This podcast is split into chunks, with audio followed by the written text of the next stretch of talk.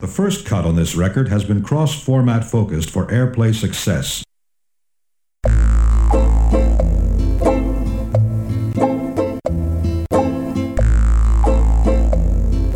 The men beat on their drums.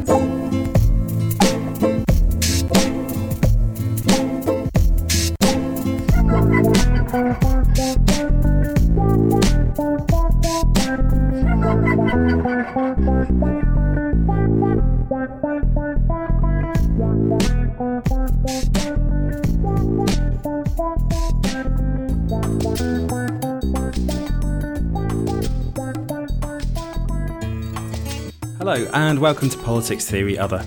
My name is Alex Doherty, and today I'm joined by Kate Pickett to discuss the mental health effects of inequality. You can listen to the podcast on SoundCloud, iTunes, and Acast, and you can also follow on Facebook and Twitter. It's at Pol Theory Other. If you like the podcast, please do consider rating or reviewing it on iTunes. The podcast now has its own Patreon page. If you're a fan of the show, any donations would be much appreciated. Uh, there are some fixed costs to doing the show, and obviously, sound editing and preparing for guests takes up quite a bit of time. So, if you are a fan and are able to spare something, your donation would be very welcome. You can find the Patreon page at patreon.com forward slash pol theory other. If the number of supporters reaches 200 people, I'll be starting a fortnightly bonus episode that will be available only to patrons. Kate Pickett is Professor of Epidemiology at York University and the co founder of the Equality Trust. She's the co author of the best selling The Spirit Level Why More Equal Societies Almost Always Do Better, published in 2009, and also The Inner Level How More Equal Societies Reduce Stress, Restore Sanity, and Improve Everyone's Well-Being, which was published last month by Penguin Allen Lane. So in the uh, in the new book, The Inner Level, um, that you co-wrote with uh, Richard Wilkinson, obviously you're looking at the relationship between inequality and mental health, uh, and clearly this is closely related to the previous book, The Spirit Level, which looked at the broader effects of inequality. Before we discuss the new book, could you briefly outline the key findings that you discuss in The Spirit Level? Sure. So in The Spirit Level, what we were doing was showing that um, inequality, income inequality, was related to a very broad range of health and social problems. Um, the health problems included things like lower life expectancy, worse levels of mental illness, um, higher rates of infant mortality and obesity. But we also showed that inequality is related to a range of social outcomes more violence, more imprisonment, um, lower civic participation, uh, a breakdown of community life, lower levels of trust, and also inequalities related to children's life chances. So we found lower educational attainment, less social mobility, more teenage pregnancies in more unequal societies. And we found these relationships whether we were looking at rich developed countries or across the 50 United States. The second thing we found was that the difference between these societies was very large. The effect of income inequality was much too large to be explained by what was happening just to the poor in those populations. Um, which leads me sort of to the third finding, and that is that inequality is it's it's like um, air pollution. Really, our colleagues at Harvard University describe it as a social pollutant. Um, it affects everybody in society. So those were the, the three main messages from the spirit level. Um, inequality affects a wide range of problems, the differences are very large, and the whole population is affected. So, in the new book, you're specifically looking at the question of, of, mental health and how it's impacted by inequality uh, and how that varies considerably between different countries. What does the data tell us about the psychological consequences of, of living in very unequal societies? Well, they're very profound. Um, in a way, our new book is focusing on the pathways through which inequality affects us and the way it it does the damage and causes all of those um, worse outcomes that I described a few minutes ago. Um, and we had theorized when we showed those data about 10 years ago that the likelihood was that this was because when income inequality is, is larger, the status differences between us matter more. Where you come in society matters more. And because we all see each, ourselves through each other's eyes, status, class, relative position in society all become more salient and more important in a more unequal society. But at the time we wrote the spirit level, that was just a theory. And now we have evidence from epidemiological studies um, of lots and lots of different countries that indeed anxieties about status are higher in more unequal societies across the income distribution. They're more profound at the bottom of the social ladder, but even in the top 10% of incomes, you see more anxieties about status in more unequal countries. And this is sort of what underpins a whole range of mental health outcomes that we see are worse in more unequal societies. One of the questions that's commonly raised is that of causation. How can we be sure that inequality is, is the cause of the problems that you're describing and, and not simply the, the correlate of them? We're epidemiologists, Richard and I. You know, this is this is observational science. We are unable to conduct experiments, you know, and make one society more equal or less equal and see what happens. And so in epidemiology, we have, uh, I say we, I mean the, the discipline as a whole, we've developed a set of criteria for assessing whether or not a relationship is causal. And that's always based on a holistic look at all of the evidence.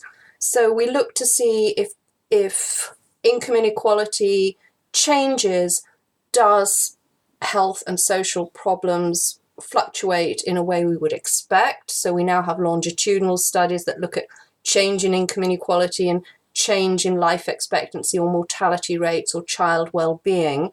And we even have studies that show how long it takes for the effects of those changes to come into play.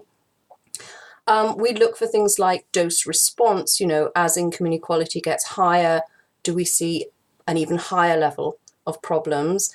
We look for consistency across different settings. So we now have studies from across the world, studies of Latin American countries or regions of China that provide consistent evidence. We look for things like um, biological plausibility. Is there an explanation for how these relationships um, might play out? And in 2015, Richard and I published um, a review in a peer reviewed journal, um, a causal review of all of the evidence on income inequality and health. And there are well over 300 papers now and it's very consistent with a causal explanation. In in terms of people's individual psychologies, um, you describe what appear to be, on the face of it, sort of uh, contradictory effects that inequality has upon people. You talk about how some people respond with uh, classically depressive symptoms, a tendency to avoid social interaction uh, in order not to experience feelings of inferiority, and the pressure of, of constant comparisons.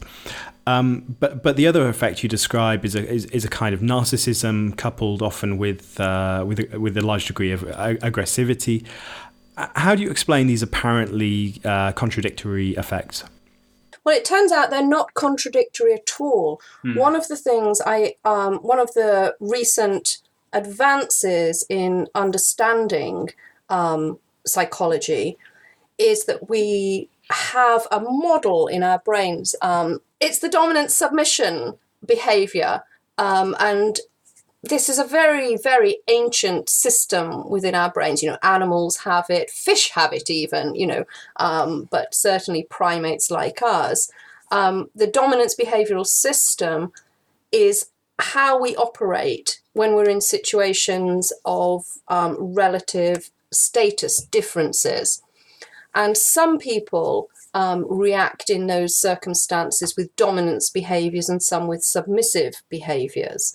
And so finding that both submission related illnesses such as depression and anxiety are related to um, inequality makes sense, but so does finding that narcissism, self enhancement, and some psychotic syndromes, many of which involve delusions of grandeur, are also a consequence of greater inequality. So we're all different. We all react to life in different ways. but we see both of these kinds of pathology being more prominent in more unequal societies because status matters more. And so the ways in which we individually react um, get enhanced. So, so, really, it's a variety of coping strategies that you're describing. Exactly. And that's why we also see what you might think of as a third kind of response, which is all of the coping behaviors that people use when they feel anxious about status. Um, more alcohol use, um, more illegal drug use. Um, we've found that problem gambling is related to inequality as well. Um, and also, status consumption and consumerism, overconsumption and consumerism, because it's through what we spend on on status goods that we try and show that we're doing okay. Regarding advertising, in, in the book you mentioned that advertisers tend to throw more dollars at societies where there is greater inequality because that desire to acquire material goods in order to ameliorate uh, those feelings of, of inferiority are, are just that much greater than they are in, in more equal societies. Yeah, and that I mean, to be honest, that was a bit of a surprise. The psychologist Oliver James um, wrote a book called Affluenza. Mm. I think that probably came out um, even before our spirit level book. And in it, he describes having an interview with somebody in Denmark who said, Oh, well, advertisers don't bother spending money here because they know we're not susceptible, you know, to their messages. And it sounded a little bit far fetched to us, but um, when we actually got hold of the data, you know, spending on advertising per head of population, it is indeed true. There's much less spending on advertising in more equal countries. I guess advertisers might have been onto this faster than epidemiologists, public health people, and economists. Presumably, they have more time and, and resources to, to devote to understanding the public, uh, I suppose. Indeed, yes. Another effect you describe in the book is these quite concrete physical manifestations of, of stress in the body uh, that are uh, induced by status anxiety. One of the effects you describe is, is that of the immune system being put on uh, a state of near constant alert, as if the body anticipates needing to repair wounds uh, due to some per- perceived threat. Uh, could you say something about these biological effects? Yes, I mean, I think this is one of the major contributions of social epidemiology over the past three or four decades. We've come to have a really good understanding of how um, the biology of chronic stress underpins health inequalities and differences in health. It turns out that, you know, we're extremely sensitive to social stressors, but they act on us just as any other stressor would. Um, so if we're constantly exposed to stress, then all of our bodily systems are affected our immunology, our reproductive system, how we use energy for muscles or not. Um, there are emotional and behavioral and cognitive effects of chronic stress, which are really well understood now. And all of those are affected by the social environment. Uh, so, um, could you go into just a little more detail uh, about these uh, physical manifestations? Well, the immune system is suppressed, um, less energy for reproduction, cognition is dampened. Um, it's it's it's the flight or fight response. So if we are stressed in an acute situation, we have to mobilize all of our bodily resources to cope with that. And so we shut down all of the sort of normal physiological stuff and we just concentrate on getting blood to the muscles and hormones, stress hormones ramped up so that we can get away from a threat very quickly. But if we're doing that all of the time, then the negative impact is not having all of those normal systems working normally all the time. And in a way chronic stress it's a bit like it's a bit like aging. Everything gets stressed for long periods of time, everything gets dampened down, um, and the cumulative effect of that is very profound. I suppose one of the consequences might also be that the more affluent just have a greater difficulty in extending empathy uh, and understanding to people lower down the social scale. um, because they experience the world in such a, such a different way. I think you're making a really profound point, actually. Um, one of the things that has disappointed us about you know the release of the inner level is that the reviewers that it has been sent to at major newspapers are all you know upper middle class white men um, oxbridge educated part of that sort of privileged elite um, who perhaps have less access to understanding the lives of people who are very different to them. Whereas when we're speaking to wide audiences you know we always see people nodding and, and, and, and really feeling that what we're saying relates to how they feel about their lives. And it's very, very clear that inequality creates social divisions among people, distances people from themselves. So, less trust, less civic participation, more segregation of different classes. And that's bound to lead to less understanding across those divides.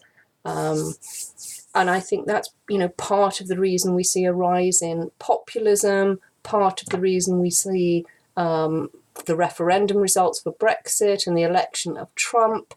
There are vast swathes of the population who feel left behind and not engaged by society, and there are people at the top who don't have any experience of those other people's lives, and and it's very difficult to empathise across those divides.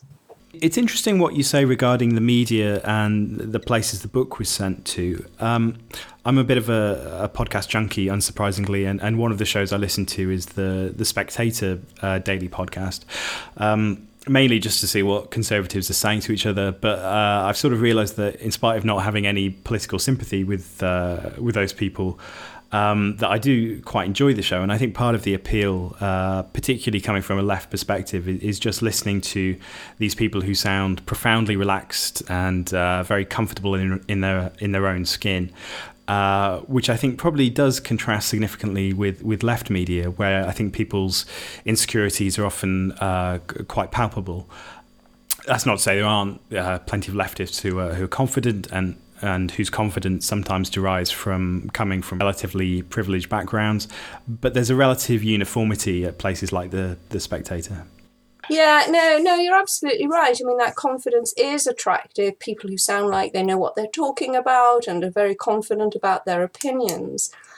But I think, I think we have a level of mental health crisis in very unequal societies um, which means that there must be an appetite for the message that we're putting forward in this book. Mm-hmm. Um, the Mental Health Foundation, in a survey that was reported about a month ago now, found that 75%, three quarters of adults in the UK, had felt so stressed at some point in the last year that they felt unable to cope.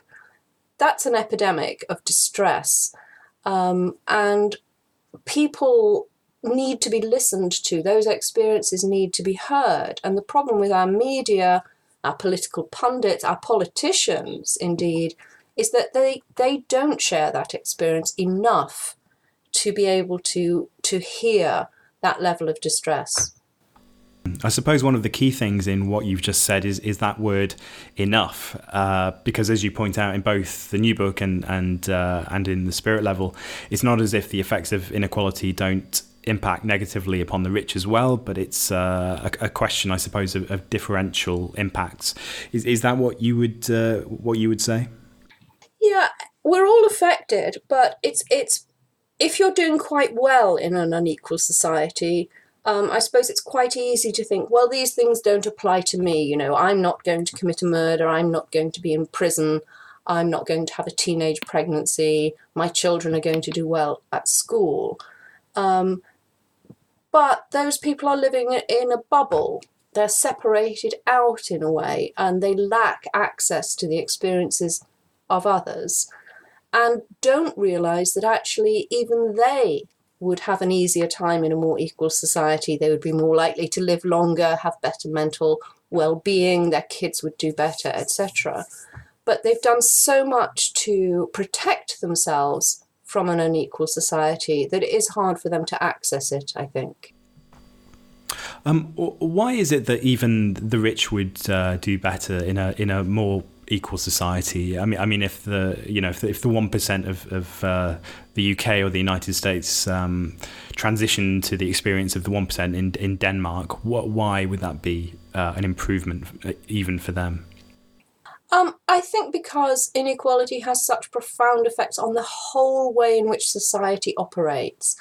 Um, we can't do visuals today because we're, we're just doing audio, but we often, you know, raise our hands and make a, a, steep pyramid and say some societies have a very steep social hierarchy and some have one that's much flatter.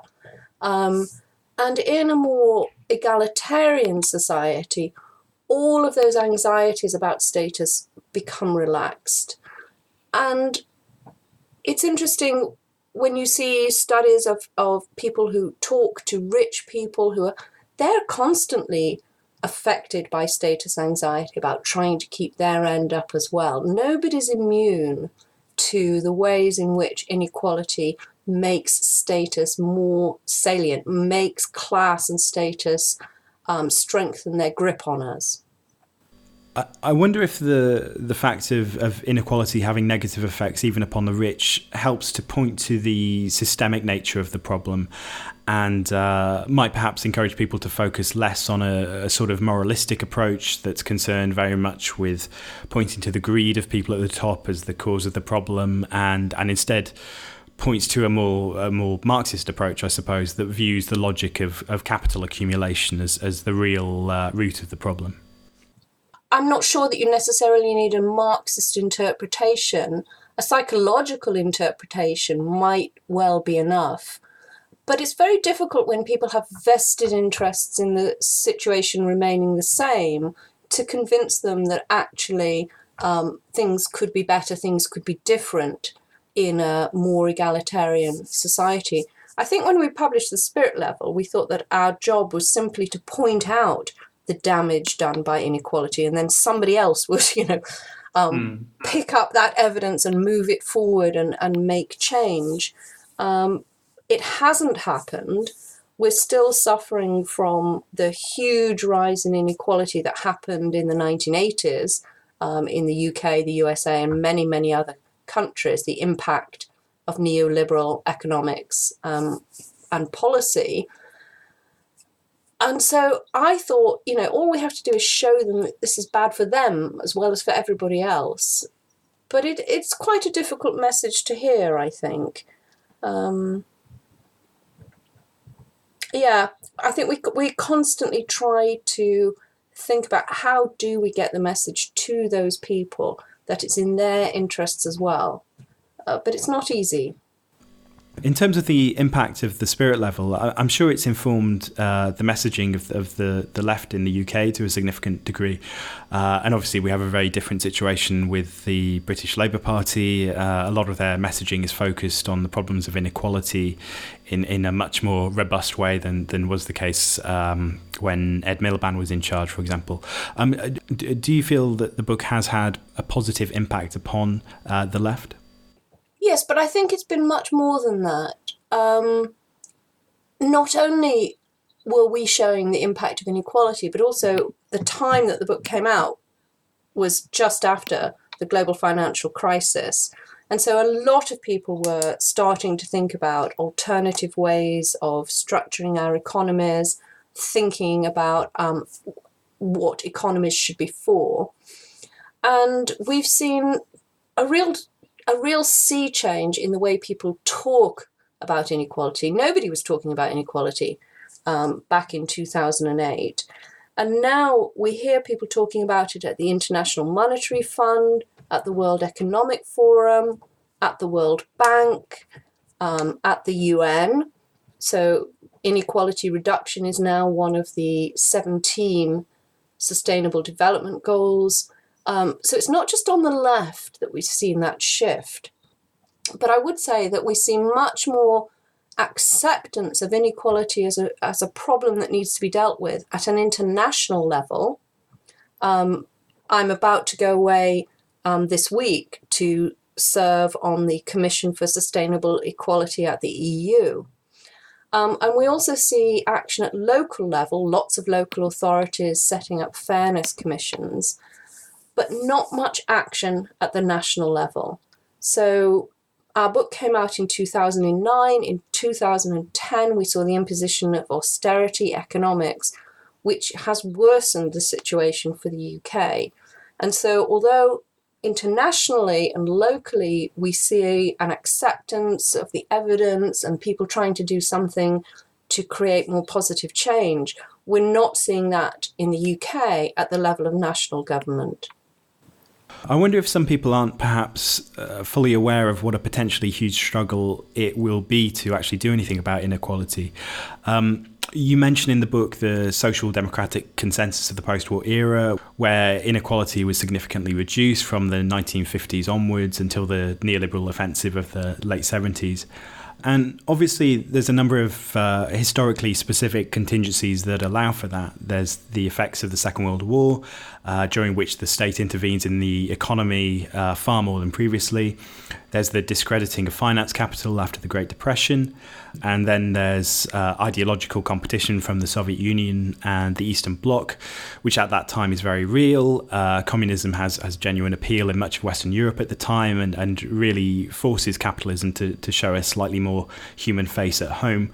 Um, in uh, in Thomas Piketty's work, uh, he, he argues that it's this post-war era that is really the exception rather than the eras of uh, more extreme inequality such as the the gilded age and the era that we're living in now that are uh, in his view the rule I'm not sure he's right about that. I listened to a talk by Danny Dorling recently, and he was taking a much longer historical perspective than Piketty. Um, and he's not convinced that, you know, the 20th century was exceptional when you have um, broader progressive movements, then inequality can be reduced. But I'm struck by what you said about you know it being so difficult to do anything about it. The trends in inequality over the last 150 years show that change can happen and quite rapidly, either in the right direction or the wrong direction. And governments, you know, can barely move without having an impact on inequality. So it is about political choices. And there are so many things we could do to reduce inequality. Um, we write in the book about um, the difficulties of relying on progressive taxation systems. The danger of relying on those to reduce your inequality is that a change of government can lead to a change in fiscal policy almost overnight. Um, and that's why we write much more about trying to increase economic democracy and get greater equality more deeply embedded in the culture of workplaces. Um, but all of those changes could happen at the same time. I mean, we would love to see progressive taxation, action on tax havens and tax avoidance and evasion, alongside an expansion of economic democracy. But you could add to that everything that is done to improve children's lives um, and a focus on early life um, protection and enhancement of services um, for poorer people um, around parenting and early life. Everything that governments do can affect inequality. And if we just sort of added up all of the positive things that could be done and started to put them in place, I think we'd start to see incremental change, positive change, quite rapidly. In terms of the question of extending democracy into the economic sphere, in the book you talk about fostering cooperatives and and you also discuss the Swedish Meidner Plan of the 1970s that sought a, a, a gradual transfer of control of corporations to workers. Um, what is it about the logic of extending democracy into the economy that you think would have uh, such beneficial effects in terms of reducing inequality? Well, I think extending democracy into the economy helps to reduce income inequality at source. It means you're trying it means you you are able to reduce income differences before taxation and you don't have to rely on taxes and benefits and the welfare system to fix the problem. And the reason that um, extending economic democracy has that effect is because whenever you allow people voice in an institution, it will have an inequality dampening effect. If you allow employees onto company boards or cooperative um, or employee owned models of, of business, people aren't going to sit there and go, oh, yeah, I think it's a really good idea for the person at the top to be paid 400 times more than I am. Um, so there's a dampening effect on pay ratios. There tends to be a boost in um, incomes at the bottom as well as a reduction at the top. But most importantly, we also see rises in productivity with those models of business ownership because economic democracy turns a company from being a piece of property into more of a community where everybody has a voice, everybody feels more engaged, everybody wants to contribute more. Um, and and so I think it's a very low cost, low worry way to move towards greater equality. We could start to incentivize businesses to shift some of their share ownership to employee owned trusts over time. There's a lot that we could do to grow that sector of the economy incrementally. Um, and as it does seem to outperform other modes of, of business, then I, th- you know, I think that would get legs, and we would see a greater expansion of inequality reducing forms of business. It, it's interesting the point you make about productivity being higher in cooperatives and, and, and what this suggests about potential productivity gains in a more democratic economy. Um, because obviously business articulates everything it does in terms of uh, efficiency, productivity, and, and fiscal responsibility. And uh, you know, biz- business sort of makes out that it doesn't make political decisions; it, it solely makes economic decisions that that are uh, for the benefit of the wider uh, society. Um, but it's quite clear that ownership and, and the priorities of, of ownership uh, really do uh, trump all other considerations. Yes, yes, but it flies in the face of the evidence. One of the charts that we include in our new book shows that among um, large companies in the US, where the chief executives are paid more than average, they return less to shareholders than companies where the CEO is paid less than average and there's a you know there's a very large literature you know not not from us at all but from economists and management specialists showing that these different forms of business ownership you know do result in um, better outcomes in all kinds of ways.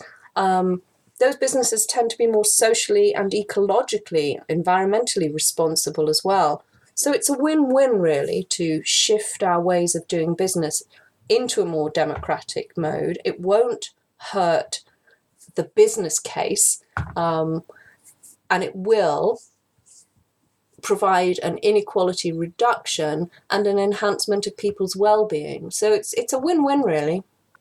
I suppose the way I think of it is that uh, you know in the in the abstract it's a it's a win-win, but but there's very little to make me think that you can actually win a, elites over to that perspective. Yeah, I think it would be hard, but there's so many examples across the world of where this kind of thing is working well. Um, we took part in the York Festival of Ideas recently, and there was an afternoon panel which included a representative of the Mondragon cooperatives in the Basque region of Spain, mm-hmm. um, which are incredibly successful, very, very stable employment, uh, pay ratios of six to one it's certainly working well there. And there was also a representative of a group that helps promote what's what tends to be known in the UK these days as the Preston model, where you get anchor institutions in a local area to commit to investing locally and to preferentially working with cooperatives, social enterprises, um, employee owned companies. And that model is proving extremely successful, not just in Preston, but in many other areas of the world. And apparently, the Scottish Government are thinking about adopting that as some kind of national strategy. So I, I don't think we need to feel that this is a sort of utopian, pie in the sky, cloud cuckoo land, dreamland that could never happen. I think there are lots of examples that are starting to come online showing that this can really work just to return to the question of mental health, um, one slight concern I felt reading the book, and, and this isn't really about the argument that, that you're making, because I don't think it is it, it is your argument, but but I sort of worry that readers might potentially take away a slightly too simplistic understanding of uh, of mental illness. I mean, I, I sometimes slightly worry when I hear people pinning their mental health problems solely on, on contemporary capitalism or, or even uh, neoliberalism specifically. Um, and it's uh, sort of this focus on um, everything in the here and now about their work and their contemporary situation, uh, rather than thinking additionally about their own uh, personal history and their childhood family relationships. Obviously, there doesn't need to be any strict dichotomy between the two, but uh, I, I, do think sometimes on the left you see a, a sort of dismissal of the Freudian perspective that comes out of a, a slightly simplistic reading of, of work in the anti-psychiatry tradition that uh, that makes me a little nervous sometimes. No, that that's a very interesting perspective, but for too long it's been the other way. Mm. For too long, anybody who had a mental illness or problems with their mental health would only be encouraged to think about their own individual characteristics, their own individual behavior. Um, and that has led to most people who do experience mental health problems feeling shame, experiencing stigma. Um, and there's never been a, much attention on the broader social determinants of mental well being. But we see astonishing differences in levels of mental health by inequality. So in the UK, about 23% of us have had a mental illness in the past 12 months. And in more equal countries, it's less than 1 in 10. That's a huge difference, and it really shows that it isn't just our genes, it isn't just our individual histories. Society does matter. And that's been neglected. So I think this is a necessary corrective, actually, to the way that things have been. Um, and last last week we were speaking at UCL, and a young woman stood up and described her experiences of mental illness throughout her life and said she had always been made to feel by the system that it was something in her that was wrong and that understanding that actually society can play a role had given her confidence and strength to actually be able to address her mental health problems. Um, and mental illness is at epidemic proportions in the UK at the moment. Levels of self harm, suicide on the rise, levels of depression and anxiety are out of control. And so I think this is a necessary new perspective on how society can affect our mental well being. And it can either be promoting it, can be working towards greater levels of population mental well being, or it can be destroying us. What you were saying about the the woman at the event that you just mentioned uh, raises the question of, of meritocracy and how uh, people are made to feel that they've failed at the meritocratic game, and uh, this idea that uh, if we do indeed live in a meritocracy, that therefore if you're not doing well, then that's your responsibility. It's uh, it's your fault for the uh, the predicament that you're in. Um, could you say something about the relationship between meritocracy and rising inequality in the neoliberal era? Yeah, so I mean, very much in more unequal societies, the idea of meritocracy is used to sort of explain, underpin um, our toleration of greater inequality. You know, we think that, oh, well, everybody could do okay if they just work harder. But what we show in the inner level is how profound the effects of the macroeconomic environment are on family life so parents have less time for parenting, um, more worries about debt, more mental illness, more addictions, etc. Everything about family life gets more difficult and more constrained in more unequal societies. And that's why I think we see that social mobility is so constrained in more unequal societies. You know, we often say that if you want to live the American dream, you should move to Finland or Denmark, um, where social mobility is much more likely. Um, and so this this is something that really I think needs to come into the public debate. You know, there's so much focus on people having natural talent and innate ability. But what the data show is that the environment shapes how well children do from before the time that they are born, but certainly through all of that early childhood period and schools. And we don't have systems that are set up to foster everybody's talents. We focus on a very limited kind of cognition that we reward um, disproportionately. And we don't think about what kind of education system is it that we need to create the kind of contributions to society that we want and how should we value those. The standard objection to trying to do anything about uh, inequality is, is to argue that competitiveness and uh, acquisitiveness are sort of hardwired core parts of human nature, and that any attempt to reduce inequality will be defeated by those supposedly immutable uh, qualities. How do you respond to that argument? Yes, yes, we hear that all the time. You know, we, we, we can't address inequality because it's just a fundamental aspect of human nature we're individualistic, competitive, and out for ourselves. Um, what we show in the inner level is all of the strong anthropological evidence that actually, for most of our time as human beings, we have lived in more egalitarian, cooperative, reciprocal settings. So we're not saying that we can't be competitive and individualistic and aggressive. We're not saying that that is not part of our human nature. What we're saying is that we also are very, very capable at being more social, more reciprocal. We, we're good at those kinds of relationships as well, and which we choose to um, foster and which get fostered by societies depends on how hierarchical they are. So you need different strategies in different societies. But by no means is our nature uniformly competitive and aggressive. You've been listening to Politics Theory Other. If you enjoy the podcast, please do consider rating or reviewing it on iTunes. You can also follow on Facebook and Twitter. The handle is at Pol Theory Other. Thanks for listening. I'll be back next week.